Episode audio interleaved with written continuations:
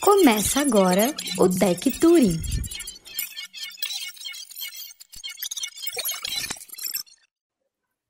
Olá, olá pessoal, tudo bem? Sejam bem-vindos a mais uma live aqui do Ituring. Bom, vou me apresentar rapidinho para quem não me conhece ainda. Meu nome é Denise, eu sou parte do time de produto aqui do Ituring, estou à frente da Escola de Negócios e hoje estou aqui para falar de um assunto que eu particularmente gosto muito, que é discutir um pouco mais sobre a área de produto, como evoluir nela. E para isso estou aqui com o Tiago Valim, outro produteiro, super fera. Vou deixar você se apresentar também rapidinho aí, Valinho. Beleza, Denise. Prazer estar aqui hoje. É, também agora na equipe do Turing, como Sim. head da escola de dados. Seu par de novo, muito feliz aqui. E bora falar um pouco de como evoluir e como é a área de produto hoje. Boa, bora. É, acho que só dando um pouco mais de contexto, né? Eu e o, eu e o Thiago Valim, a gente já vem aí nessa, nessa área de, de produto há alguns anos. Eu, uh, eu e ele, a gente trabalhou junto na época de Udast, né? Depois eu passei na área de produto também no quinto andar. E o Valinho também teve uma outra experiência bem bacana e algumas experiências bem bacanas desde então, né, Valinho? É, passando por Kenobi, Gimpass, é, mais recentemente Vitat, né, que é uma empresa do grupo RD. É, e cada, cada, cada desafio, cada lugar é um desafio diferente, né? Então, bastante coisa que a gente passou para falar aqui hoje, um pouquinho de algumas coisas que são talvez o pulo do gato aí para quem quer passar um passo adiante aí na, na carreira de produto. Boa, total. E acho que o que é legal a gente começar falando assim é sobre assim, o, acho que essa esse esse essa posição, né, de product manager. Acho que ela é uma posição relativamente nova no mercado, né? Se a gente olha para um espectro maior de tempo, então acho que ela é relativamente nova. E acho que é legal a gente conversar, começar falando só um pouco sobre isso, assim, o que é um product manager, é, qual é o papel dessa, dessa pessoa, né, dessa cadeira dentro de um, de um time de, de tecnologia. Acho que você que passou por alguns lugares, acho que tem alguns pontos que são bem importantes a gente trazer aqui, certo? Sim, é, é, eu acho, Denise, que tem um outro, um outro ponto também que é as nomenclaturas. Cada lugar é, é uma coisa diferente, né? É, em alguns lugares o PM está dentro dos squads, em outro lugar o PM ele é um, uma liderança de produtos de PO. Em outros lugares é, não existe a figura do PM, a figura de produto tem um outro nome. Então acho que é, basicamente eu acho que vamos para simplificar, né? falar da figura do PM, e quando a gente se referenciar aqui a, a PM, a pessoa de produto, a gente está pensando é, no PM. Ele ele ele está dentro dos squads, sim. Ele só que ele tem autonomia para tomar decisões. Autonomia dos times é muito importante, né? Para ter autonomia, né? É, ele tem que ter o ownership, mas também a definição de métricas e, e a visualização dessas métricas, né? que é por onde ele vai tomar decisões, então, dar autonomia e não ter métricas é, é, é um tiro no pé, porque você vai tomar base de feeling, né? E é um cara que tem que estar tá ali também, não só na questão de priorização do backlog, que é normal, de, de, de priorização de tarefas, de domínio das sprints, mas é, com um espírito muito grande de problem solver. Né? Então, aquele cara que vai correr atrás de resolver os problemas, de entender o usuário entender as métricas e tentar resolver os problemas. Eu acho que é, é um pouco desse, desse perfil que a gente está falando aqui hoje. Não, total, concordo completamente.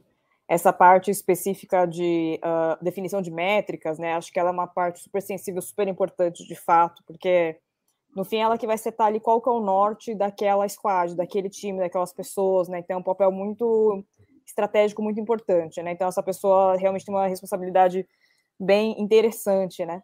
E aí, acho que falando um pouco mais sobre uh, qual é essa estrutura, acho que você comentou, né? Acho que na maioria dos, dos casos é, existe ali uma liderança de produto com um time de tecnologia que eventualmente tem desenvolvedores e designers, etc. Qual que é a estrutura, né, que a gente está conversando, só para simplificar, para exemplificar, desculpa, um pouco melhor. Então, acho que o product manager, na sua estrutura mais tradicional, é essa pessoa, né, que ela está ali na intersecção entre o business, a tecnologia e o design, né, UX, que a gente está colocando aqui. É, e acho que essa pessoa, então, ela tem que navegar bem ali entre esses três mundos, e aí é muito interessante, né? Porque, então, um product manager, ele é um profissional uh, bastante versátil que pode ter vindo de diversos backgrounds, né? Acho que o, o product manager hoje não tem, uh, não tem um, uma origem específica, digamos assim. Então, acho que é muito legal se, se você pudesse contar também, Valinho, no teu caso, que você veio mais é, ali de UX, né? E fez, essa, e fez é. esse movimento para produto uma, posteriormente.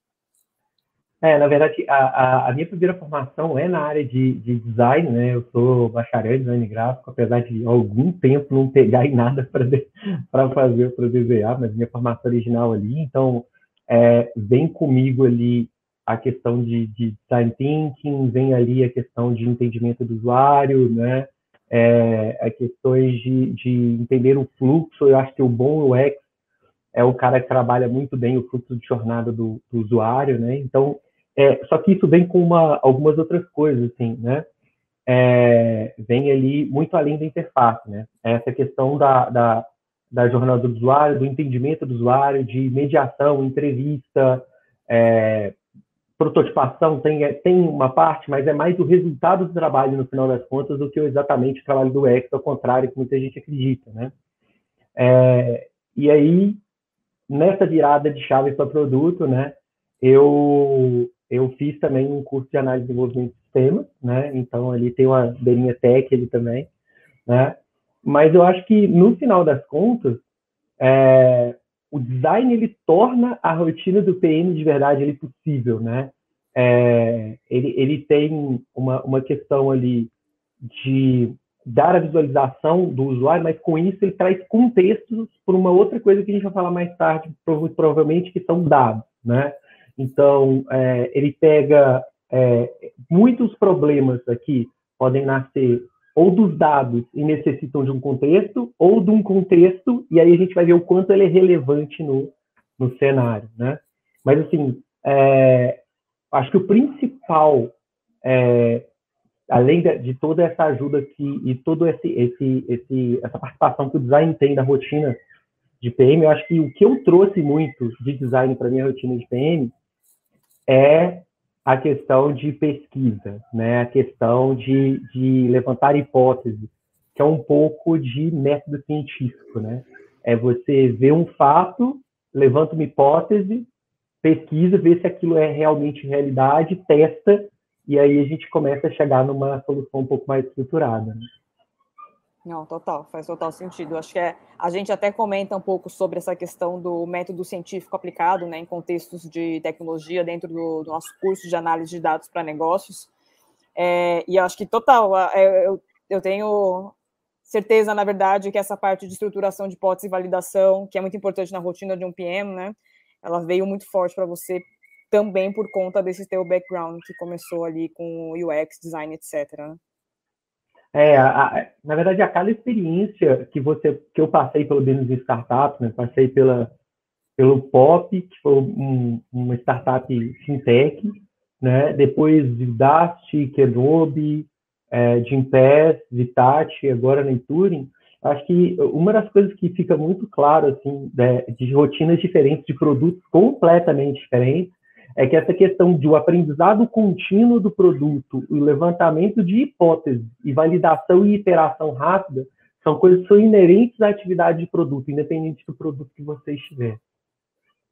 Sim, total.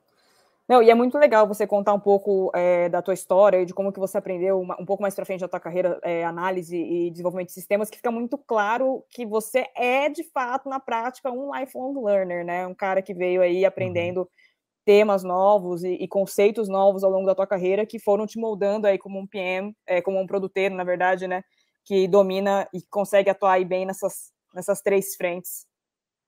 E, e, eu penso muito do mesmo, assim, na verdade, acho que o meu caso é um pouco diferente, né, eu, é, eu, eu acho eu consegui também, eu fui absorvendo, eu fui aprendendo ao longo da minha vida também, eu gosto muito desse conceito de lifelong learning, da gente estar tá sempre se aprimorando e etc., é, a minha maior paixão é a parte de, de business, né? Falar sobre modelos de negócio, uh, sobre principais métricas que a gente tem que acompanhar para conseguir drivar o time para os caminhos certos e etc. Então, eu, como produtora que sou, gosto muito dessa parte e é onde eu acabei, que eu acho que é o meu ponto forte, digamos assim, é, quando a gente olha para essas três disciplinas, né, que englobam aí um, é, o, o, contexto de um, de um PM. E, boa, muito bacana. É, e aí, acho que outra coisa que é importante a gente comentar, que é legal, na verdade, que é o grande tema dessa live, né, que é como que a gente consegue evoluir, então, dentro da, da carreira, da área de produto. Quais uhum. são as coisas, os skills principais que você enxerga, é, que são é, bem cruciais, digamos assim, para a gente conseguir estar tá sempre se desenvolvendo? É, eu acho que essa, essa imagem que está na tela, eu acho que dá, dá bem visão, assim, né? é, existem algumas pessoas que não concordam tanto, mas eu acho que, em linhas gerais, né, são as, o tripé de conhecimento ali, o tripé de desenvolvimento ali do, do Product Manager, né, é Business Tech UX. Tech UX, né? É, e, e, e, comparar um pouco, é, eu, eu pelo menos trouxe muito para mim, assim, a, a história do, do lifelong learner, eu vim da área de UX, então o UX eu era, era mais versado, né? É, e eu acho assim, é, tem dois pontos. Um é que você tem que entender um pouco desses três pontos, é, é, pelo menos um pouco desses três pontos, para conseguir entrar na área de produto, mas você tem que ser bom em pelo menos um deles, né? Dificilmente você vai ser um, um conseguir entrar na área de produto ignorando é, um desses caras, né? Se você for cara bom de tech, bom de usuário, mas não entende nada do negócio, dificilmente vai conseguir entrar como product manager, né? É, se você for um cara muito bom de negócio, muito bom de tech e não entender nada de usuário, só quer só quer enfileirar feature e entregar, é, você também não vai conseguir ser um bom product manager. Talvez você até ache mercado que ainda tem uma galera que trabalha desse jeito, mas é, é você não vai, não vai ser muito frutífero, né, esse desenvolvimento. Mas, assim, um outro ponto é você tem que ser bom em uma das partes, mas você também tem que reconhecer algumas, algumas é, é, qual que é a área que você é menos versado, qual a área que você precisa melhorar. Exemplo, a pessoa que ela, ela é muito boa de negócios, muito boa de usuário, mas não é tech. Seria legal ela procurar é, alguma forma, seja através de. E aí o Lifelong Learner ele encontra formas, né? Você tem curso online, como cursos da Turing, você tem livros, você tem outras formas de aprender. Você pode ir para a batalha e aprender no dia a dia, mas que é um pouco mais árduo, muito mais suor, mas é possível. É, mas aí eu acho que o que eu ouço muito das mentorias que eu faço é, mas até onde eu preciso ir em tech, né? É, bem, você precisa ir até você conseguir. Eu sei que o conceito é um pouco amplo, mas eu vou tentar chegar em algo objetivo. Até conseguir ter uma boa conversa com o desenvolvedor.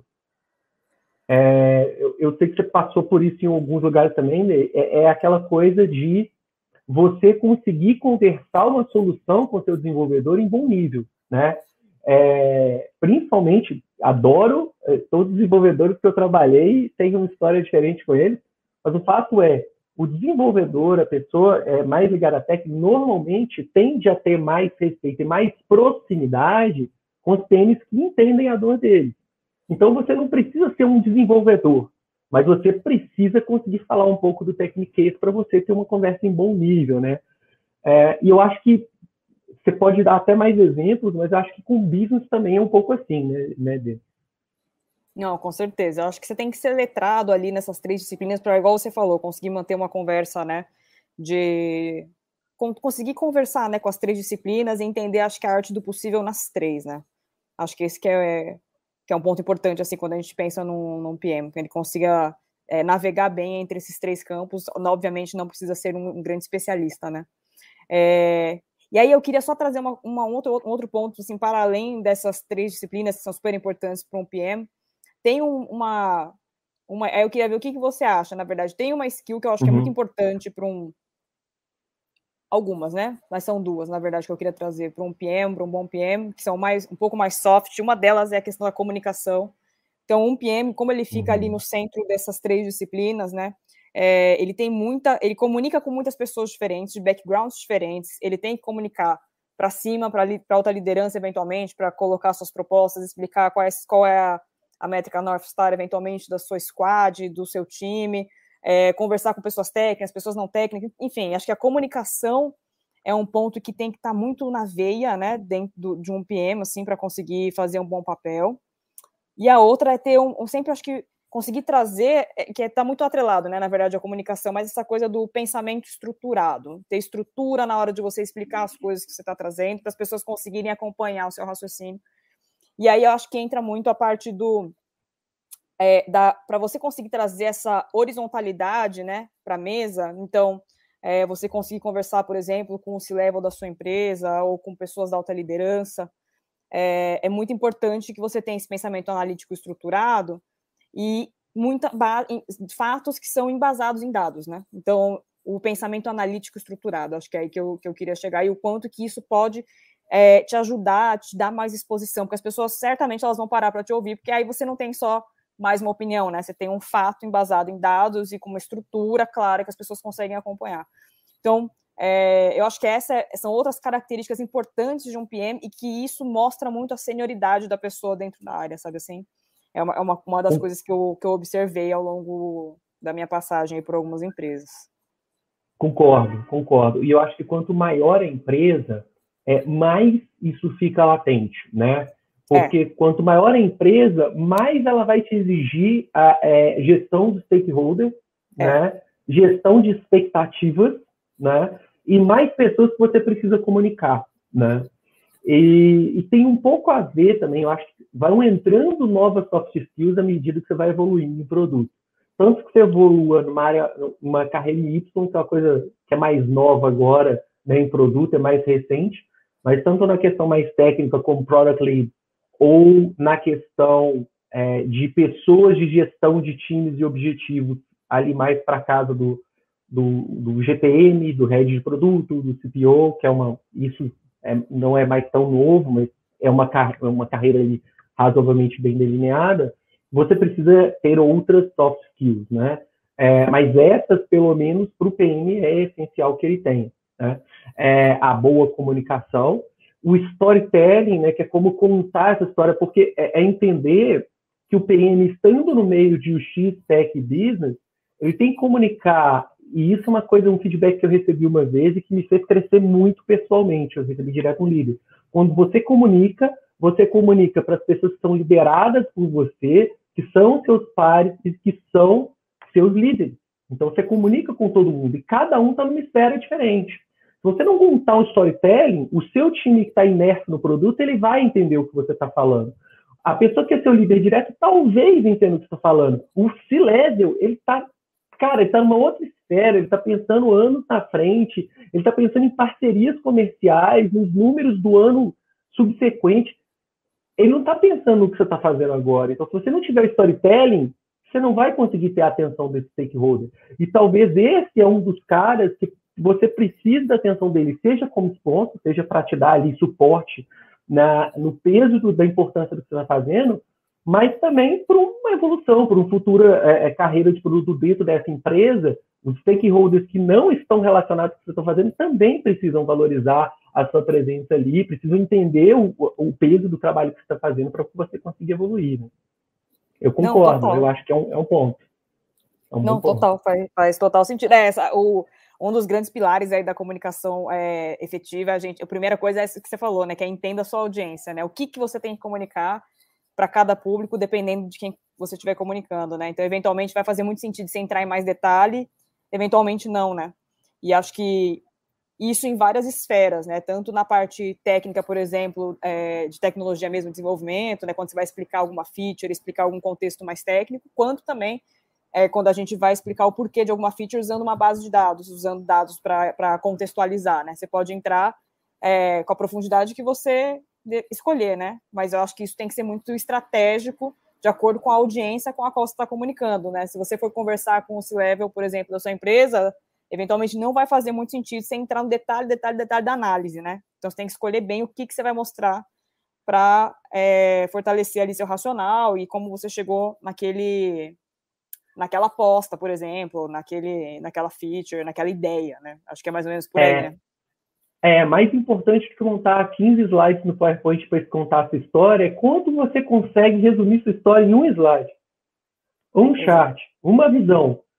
E se perguntarem mais coisa, claro, você tem contexto para explicar, mas como você consegue ter storytelling ali para mostrar para pessoas que estão prestando atenção em outras coisas que o que você está fazendo é importante, sabe? Isso também vem de UX também.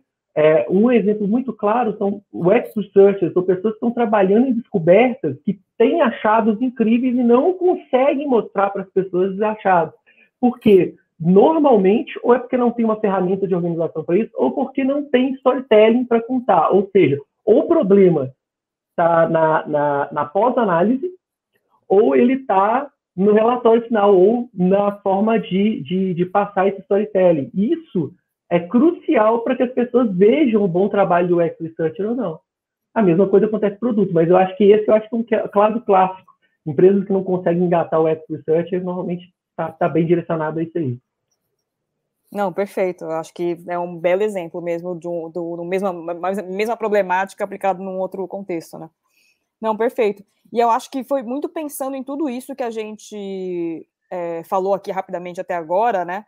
Que que foi desenhado, na verdade, esse nosso primeiro produto da escola de, de negócios. Assim, acho que a ideia sempre uhum. foi trazer esse tema de pensamento analítico e análise de dados, não só nesse contexto de ah, como é que eu uso uma ferramenta, como é que eu faço uma análise, mas trazer toda essa estrutura, né? Porque acho que como a gente falou aqui, é, é muito mais amplo e, e, e macro, né? Tudo isso que a gente está falando aqui. Então, conhecer do negócio, não só do seu contexto, mas de é, modelos de negócio existentes para a gente conseguir olhar oportunidades com outra visão, com uma visão mais de negócio, para depois levantar boas hipóteses é, e fazer um, um, problem solving ali bem estruturado, para depois só a gente falar de análise de dados de fato e fazer análises mais assertivas e fechar ali com um storytelling, né, para a gente conseguir comunicar para os nossos stakeholders nossos achados. Acho que foi muito pensando em tudo isso que a gente falou aqui que a gente é, desenhou esse curso que eu acho que está muito bacana, que inclusive é, a gente tem um grupo no Telegram, né, com, com alunos e pessoas interessadas no tema. Vou deixar, para quem está assistindo aqui, vou deixar o QR Code do grupo aqui na tela. Para quem está ouvindo a gente no podcast, estamos com o link do, do grupo nas redes sociais. Então, é um grupo que a gente está trazendo sempre temas relacionados a isso que eu e Valinho a gente está falando aqui hoje e outros mais, né? Acho que esse é só um, um, uma parcela ali do, do tema. E boa, vou deixar aqui na tela. Você tem mais algum algum ponto aí, Valenho, que foi importante na, na tua carreira como produteiro que você queira trazer? Alguma, alguma outra questão?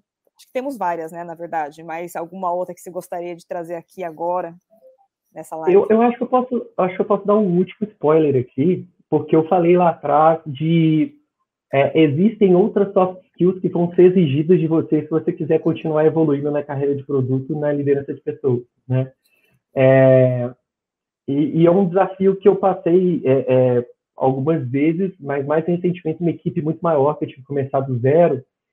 É, e eu acho que vale a pena citar ali é, três que são bastante importantes e para quem que já está nesse, é, nesse passo de PM que é evoluir, acho que vale a pena que é um é, através de One on One, que é uma ferramenta que eu conheci através da Audacity, mas que é, é, levei para a vida por todos os lugares que eu passei, é você fazer gestão de expectativas e gestão de carreira de liderado. A partir do momento que você passa a ser ali PM com POs ou GPM com PM, você tem essa parte e é importante que você não deixe que eles percam essa vontade né, de ter, de, de, querer, de conquistar. Eu acho que isso faz o profissional ser cada vez melhor e tem muito a ver com a, com a cultura do lifelong learner, sempre querer aprender mais, sempre querer conhecer mais. É, eu acho que faz parte. É, a segunda é você fazer a gestão de objetivos, porque você, na verdade, vai ter as, as fichas ali junto com uh, os stakeholders ali, o C-Level, das fichas principais. O que, que a gente quer investir? Só que você tem que delimitar o escopo, porque se você jogar a responsabilidade para o time, é, você está fazendo uma. jogando a responsabilidade para as pessoas que nem sempre têm toda a visão do negócio. Se jogar para o leve, ele não sabe o que, que é possível de ser construído. Então, fica um pouco na sua mão é, e ter essa noção de tempo, essa gestão de tempo por expectativa, é muito importante de desenvolver e é uma soft skill que é praticando, isso é difícil ser ensinado. É. E a terceira coisa é aprender a dar autonomia, porque esse próximo passo, né, vai além da análise, vai além de, de, de, de conseguir determinar bem, tocar bem com o time, você tem pessoas que tocam, você tem que confiar que elas vão entregar. Então, você é, dá este passo da confiança mútua, da montagem dos times, lutar pela autonomia dos times, porque é muito fácil você cair na, na armadilha do micromanagement ali. Porque você está no dia a dia, de repente você pula para uma outra, uma etapa que você tem que se reconhecer de novo. E sobre o curso, é, eu acho que tem uma coisa que é muito importante salientar, que no curso, não só são pessoas de mercado, mas são pessoas de mercado que atuam em dados e tem pessoas de, de, de mercado que trabalham com produtos. Então, tem pessoas de negócio, tem pessoas de dados. Eu acho que isso é, é, uma experiência que é difícil você obter até no mercado de trabalho, porque normalmente ou você trabalha em um time de produto ou você trabalha em um time de dados, né?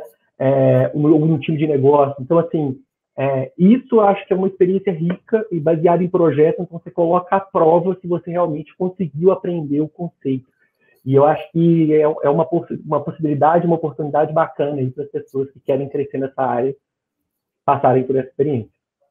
Não, total. Acho que faz total sentido. Essa junção do conhecimento profundo do negócio com a análise de dados ela é muito poderosa, né?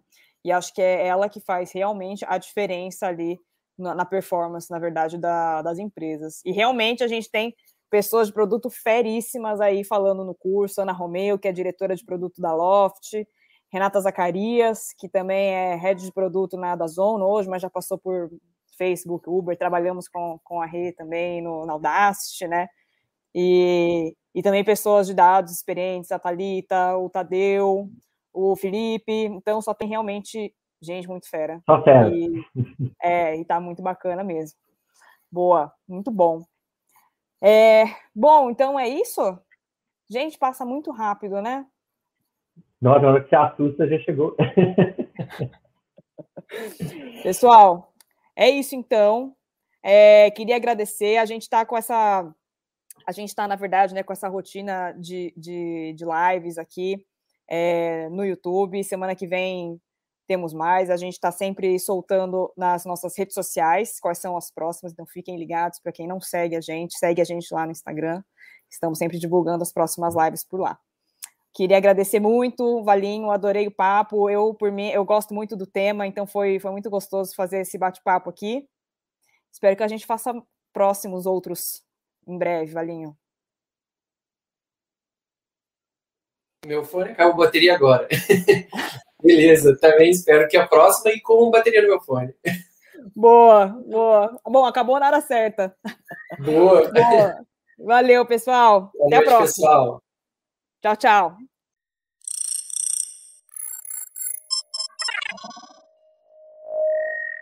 Você ouviu o Tech Turing. Até a próxima!